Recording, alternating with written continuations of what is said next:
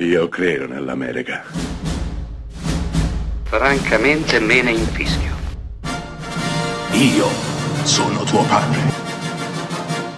Anna Nishimasa. Rimetta a posto la candela. Rosa bella. Se c'è una cosa che non possiamo ignorare è quella che i fratelli Vanzina hanno sempre saputo interpretare il loro periodo storico. Lo hanno fatto con i primi film, hanno continuato a farlo a singhiozzo con i film successivi.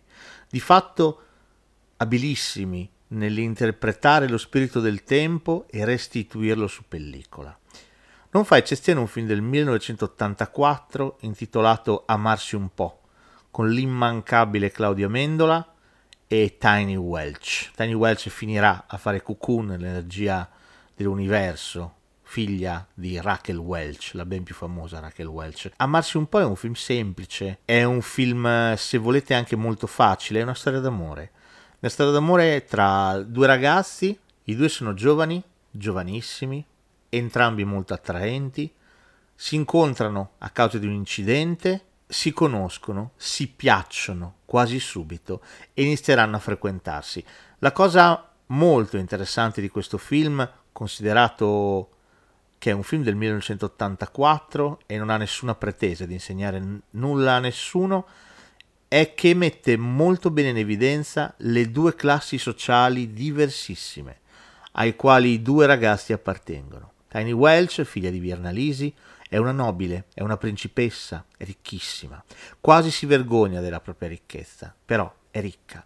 Amendola è un ragazzo povero, un ragazzo di borgata, suo padre è Mario Brega, l'indimenticabile Mario Brega, e lui lavora per potersi mantenere.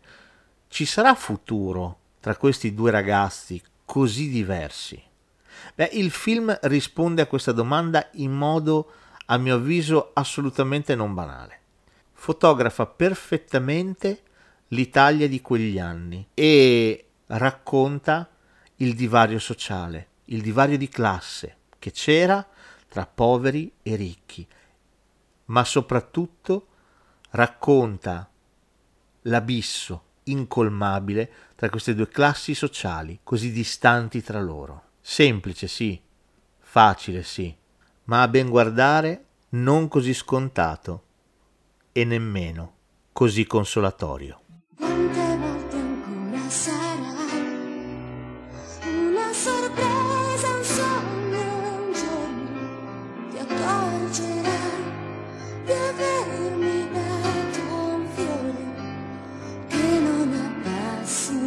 mai. E nonostante l'erba il sole